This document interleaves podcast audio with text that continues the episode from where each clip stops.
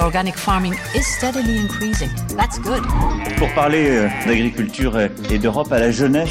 Der Klimawandel erfasst immer weitere Teile der Welt. Farmers help us bring nature back and preserve biodiversity. Ceux qui sont dans le rouge s'en sortent quand ils font plus vert. La qualité dans ce pays, elle doit être là pour tous. Agriculture et environnement, deux mots qui vont de pair, me direz-vous. Et pourtant, les deux ne semblent pas toujours faire bon ménage. Bienvenue dans ce 29e épisode de Nourrir l'Europe. C'est un sujet qui nous concerne tous, agriculteurs, militants, politiques, fonctionnaires ou experts, nous, citoyens conscients des défis climatiques, et nous, consommateurs soucieux de connaître la provenance, la qualité, la sécurité ou encore la durabilité de nos aliments. Alors comment les agriculteurs se positionnent-ils lorsqu'on leur parle d'environnement? Direction le Luxembourg pour parler à l'un d'entre eux qui aide ses confrères à faire entendre leur voix. Alors moi, je m'appelle Christian Vester, je vis ici à Altingen. J'exploite ensemble avec mon frère une ferme d'élevage laitier. Centrale Paysanne, c'est le principal syndicat des agriculteurs au Luxembourg. Ça fait maintenant un peu plus que deux ans que j'ai la position du président. Les exigences envers l'environnement sont en train d'augmenter déjà de, de certaines décades. Et les agriculteurs n'arrivent plus à suivre au rythme que les conditions changent sur le niveau européen question de protection de l'eau, là, on est plus sensible pour nous aussi parce que nous, en tant qu'agriculteur, on a aussi besoin de, de bonnes qualités d'eau, mais c'est la conditionnalité dans la PAC que ça devient de plus en plus dur à remplir les, exigences et c'est beaucoup de la bureaucratie à y arriver. L'agriculture est, verte euh, depuis qu'elle existe, mais les transitions vers, en sens large, plus vertes, les, les, dernières années, la vitesse a augmenté tellement qu'il y a beaucoup de fermes qui n'existent plus. On a la restructuration de, l'agriculture qui avance de plus en plus vite et que les, même la population ne trouve pas bien. Le message principal que je voudrais porter à Bruxelles, c'est de sortir des bureaux, d'aller sur le terrain, de discuter avec les gens du terrain, avec des gens comme moi, mes confrères, peut voir les défis qui existent vraiment sur le terrain parce que Bruxelles, c'est quand même une ville grande, loin des espaces ruraux et c'est difficile de se d'identifier avec les problèmes des gens qui vivent dans le milieu rural. Merci Christian Wester. Retour à Bruxelles dans mon studio. La chaleur est presque caniculaire en ce mois de juin 2023. Bonjour Michael Pilke. Vous êtes le directeur intérimaire de la DG Agri de la Commission européenne chargé du développement durable. Michael Pilke, vous pourriez me résumer brièvement, si vous le pouvez, les objectifs environnementaux de la nouvelle politique agricole commune la nouvelle PAC a notamment pour objectif de contribuer à l'adaptation au changement climatique et à l'atténuation de ses effets, de garantir une utilisation durable des ressources naturelles et de protéger et d'améliorer la biodiversité. Les agriculteurs bénéficiant du soutien de la PAC doivent respecter un ensemble d'obligations telles que la protection des paysages de valeur dans l'exploitation ou la protection des tourbières et des zones humides. En outre, les États membres doivent concevoir des programmes et des mesures en faveur de l'environnement. Les agriculteurs reçoivent une aide pour leur participation volontaire à ces programmes, car cela implique une modification des pratiques agricoles et entraîne souvent des coûts supplémentaires ou des pertes de revenus. Michel Pilke, vous venez d'écouter Christian Wester, l'agriculteur luxembourgeois, qui a évoqué la complexité des règles environnementales qui s'appliquent au niveau de l'exploitation et les difficultés rencontrées par les agriculteurs pour les mettre en œuvre. Qu'en pensez-vous? Oui, l'agriculture est complexe par nature, car une exploitation agricole est un écosystème vivant. Par conséquent, une exploitation agricole est soumise à différents ensembles de règles sur l'eau, la biodiversité, les pesticides, les engrais, la gestion des déchets, l'air, etc. C'est pourquoi il est important que la PAC soutienne et responsabilise les agriculteurs et compense leurs pertes lorsqu'ils s'engagent dans des programmes environnementaux qui vont au-delà des règles existantes. Il est essentiel que nous reconnaissions la valeur inhérente de l'agriculture dans la production de notre nourriture et que nous reconnaissions les agriculteurs et leur donnions des moyens de parvenir à une plus grande durabilité. Michael Pilke, restez avec nous. Je vous propose d'analyser justement le pilier environnemental de la PAC. Célia Nissen-James travaille au Bureau européen de l'environnement. Bonjour et bienvenue Célia. C'est avec plaisir. Célia, tout d'abord, quel rôle le Bureau environnemental européen a-t-il joué pour tenter de façonner le volet environnemental de la nouvelle PAC? Eh bien, en général, on, travaille sur deux angles principaux, donc sensibiliser aux problèmes et aussi euh, essayer de, promouvoir des solutions. Par exemple, sur la PAC précédente, on avait euh, fait effectuer une, euh, étude qui faisait en, gros un bilan de qualité ou un fitness check de la PAC pour pouvoir tirer des leçons euh, voir ce qui marche, ce qui ne marche pas, et ensuite formuler des, solutions, des, recommandations politiques qui adressent euh, ces problèmes. Et puis aussi toujours s'assurer évidemment que les, décideurs politiques sont conscients de nos, de nos, des solutions que nous promouvons, et aussi les citoyens. Donc euh, essayer de sensibiliser le, public plus général aux problèmes et aux solutions de l'agriculture. Dans quelle mesure pensez-vous que les citoyens sont à l'origine des efforts déployés par la PAC pour mettre davantage l'accent sur l'environnement? Les consommateurs, et je rajouterais aussi les, citoyens, euh, veulent jouer euh, leur, rôle, veulent contribuer à la transition euh, écologique, mais ils veulent que les décideurs politiques mettent en, mettent en œuvre des politiques qui vont faciliter des modes de vie plus durables. et ça, c'est vraiment important parce que les consommateurs, tout comme les agriculteurs, sont pour le moment des acteurs assez faibles dans les chaînes d'approvisionnement. À eux seuls, ils ne peuvent pas changer ce système qui pousse des choix euh, non durables. Et donc, c'est très important que les politiques publiques vraiment changent le système en, en profondeur pour faciliter ces choix plus durables. Mais les citoyens sont également confrontés à des prix alimentaires élevés depuis longtemps. La politique environnementale de la PAC risque-t-elle de compromettre notre sécurité alimentaire? La science est très claire sur le fait que la plus grande menace euh, pour notre sécurité alimentaire aujourd'hui, euh, c'est le changement climatique et c'est la perte de la biodiversité. D'un autre côté, euh, il faut aussi être conscient du fait que les prix élevés qu'on voit aujourd'hui n'ont rien à voir avec les mesures environnementales qui sont mises en place mais beaucoup plus à voir avec notre dépendance aux combustibles fossiles, dont les prix sont élevés, et donc ça se répercute sur les prix de production, mais aussi la spéculation sur les marchés mondiaux euh, du blé, euh, et fertilisants, des engrais, etc. Et aussi euh, au profit des grandes entreprises qui ont profité de l'inflation pour augmenter leur marge de, de bénéfices. Merci beaucoup, Célia Nissen-James, et à bientôt. Merci à vous, c'était avec plaisir. Ma prochaine invitée est Elena Ambul d'Agroécologie Europe. Je vous souhaite la bienvenue, Elena. Bonjour et merci beaucoup pour l'invitation. Tout d'abord, Elena, parlez-nous un peu de votre organisation.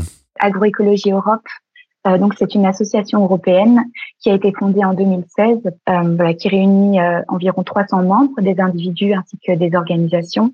Et notre but, c'est vraiment de promouvoir l'agroécologie sur comment construire des, des politiques agricoles plus durables.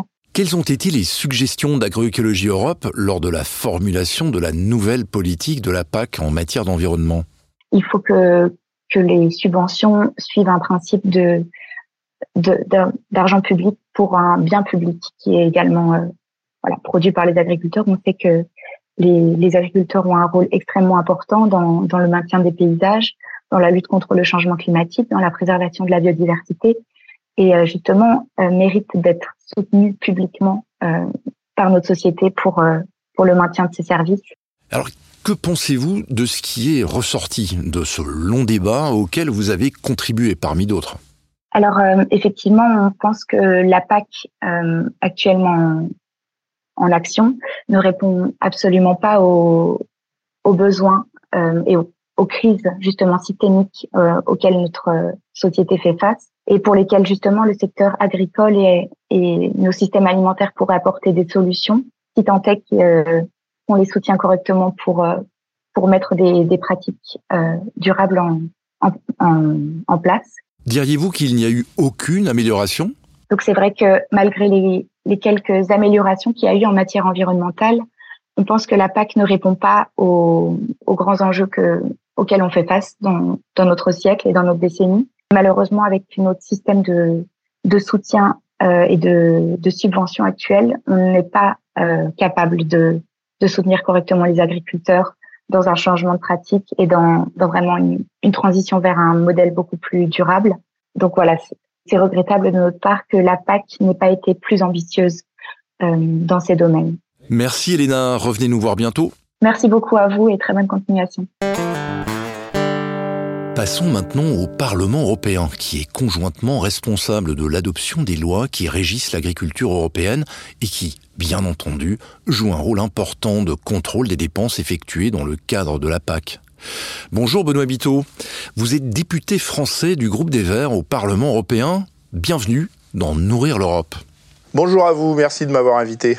Alors, en ce qui concerne le processus politique de réforme de cette politique agricole commune, comment résumeriez-vous les résultats obtenus par le Parlement européen? On a voté une stratégie qui s'appelle la stratégie de la ferme à la fourchette. On a voté une stratégie pour la biodiversité où on avance euh, une trajectoire, une perspective de réduction de 50% des pesticides, 50% des antibiotiques, 20% des engrais de synthèse, 25% d'agriculture biologique sur les terres agricoles en Europe à l'horizon 2030. Sauf que quand on regarde la politique agricole commune, avec les éléments que je viens de vous donner, rien n'est mis en place pour atteindre ces ambitions-là. Que s'est-il passé au Parlement pour créer ce fossé entre les aspirations et les résultats? Moi, je dis souvent, quand on est député européen et qu'on arrive dans ce monde de la, bulle européenne, on, découvre un nouveau territoire, c'est la paradoxie. C'est-à-dire que le 23 octobre 2021, on vote euh, la stratégie de la ferme à la fourchette avec tous ses objectifs, la stratégie pour la biodiversité avec des objectifs qui sont communs à ces deux stratégies. Et pile un mois après, avec exactement le même nombre de voix d'ailleurs. On vote la PAC, qui est la principale politique publique européenne, hein, puisque c'est plus du tiers du budget total de l'Union européenne, qui n'est pas du tout orientée pour euh, permettre d'atteindre les objectifs des stratégies qu'on a votées le mois d'avant. Le mois d'avant. Donc on voit bien que là, il y a un phénomène euh, de pression, euh, de lobbying, qui fait que on nous empêche de bien faire. Ok, la stratégie de la ferme à la table est un élément central de la nouvelle PAC. Mais quel est votre message aux lobbyistes, aux institutions européennes en général? Quand on a englouti beaucoup d'argent public euh, sur la réparation des dégâts de cette agriculture perfusée par les aides de la PAC, eh bien on n'a plus d'argent pour accompagner la bifurcation agricole. Donc moi ce que je dis très clairement, c'est qu'on ne doit plus mettre un euro supplémentaire pour soutenir l'agriculture dont on sait que la trajectoire n'est pas la bonne. Et c'est pas c'est pas qu'on abandonne l'agriculture, c'est qu'on dit qu'on focalise la totalité de nos efforts sur la bifurcation. Mais nous, les élus, qui sommes garants de l'intérêt commun, qui devraient être garants de politiques publiques qui servent l'intérêt commun, on n'a plus d'argent à mettre. Nous, on focalise nos efforts sur ce que nous disent les scientifiques en termes de trajectoire crédible, sérieuse, euh, pour euh, relever le défi climatique, le défi de la biodiversité et les défis sanitaires. Voilà, c'est aussi simple que ça. C'est tellement simple qu'on ne le fait pas. Merci beaucoup, Benoît Biteau, d'avoir pris le temps de répondre à mes questions. Merci à vous de votre confiance et de m'avoir écouté. Michael Pilke, vous venez d'entendre les différents commentaires de mes interlocuteurs. Tout à l'heure, Celia Nissen-James du Bureau environnemental européen a parlé de l'énorme flexibilité accordée aux États membres. Est-ce la bonne approche à adopter pour un élément aussi important de la PAC? Les États membres jouissent de la souplesse nécessaire pour concevoir des mesures adaptées à leurs conditions et à leurs besoins locaux. Je considère qu'il s'agit là d'une force plutôt que d'une faiblesse de la PAC, car les défis environnementaux et les pratiques agricoles dépendent en grande partie des conditions locales. À cet égard, les États membres sont mieux placés pour concevoir des mesures qui peuvent à la fois être mises en œuvre au niveau de l'exploitation et permettre d'atteindre nos objectifs communs.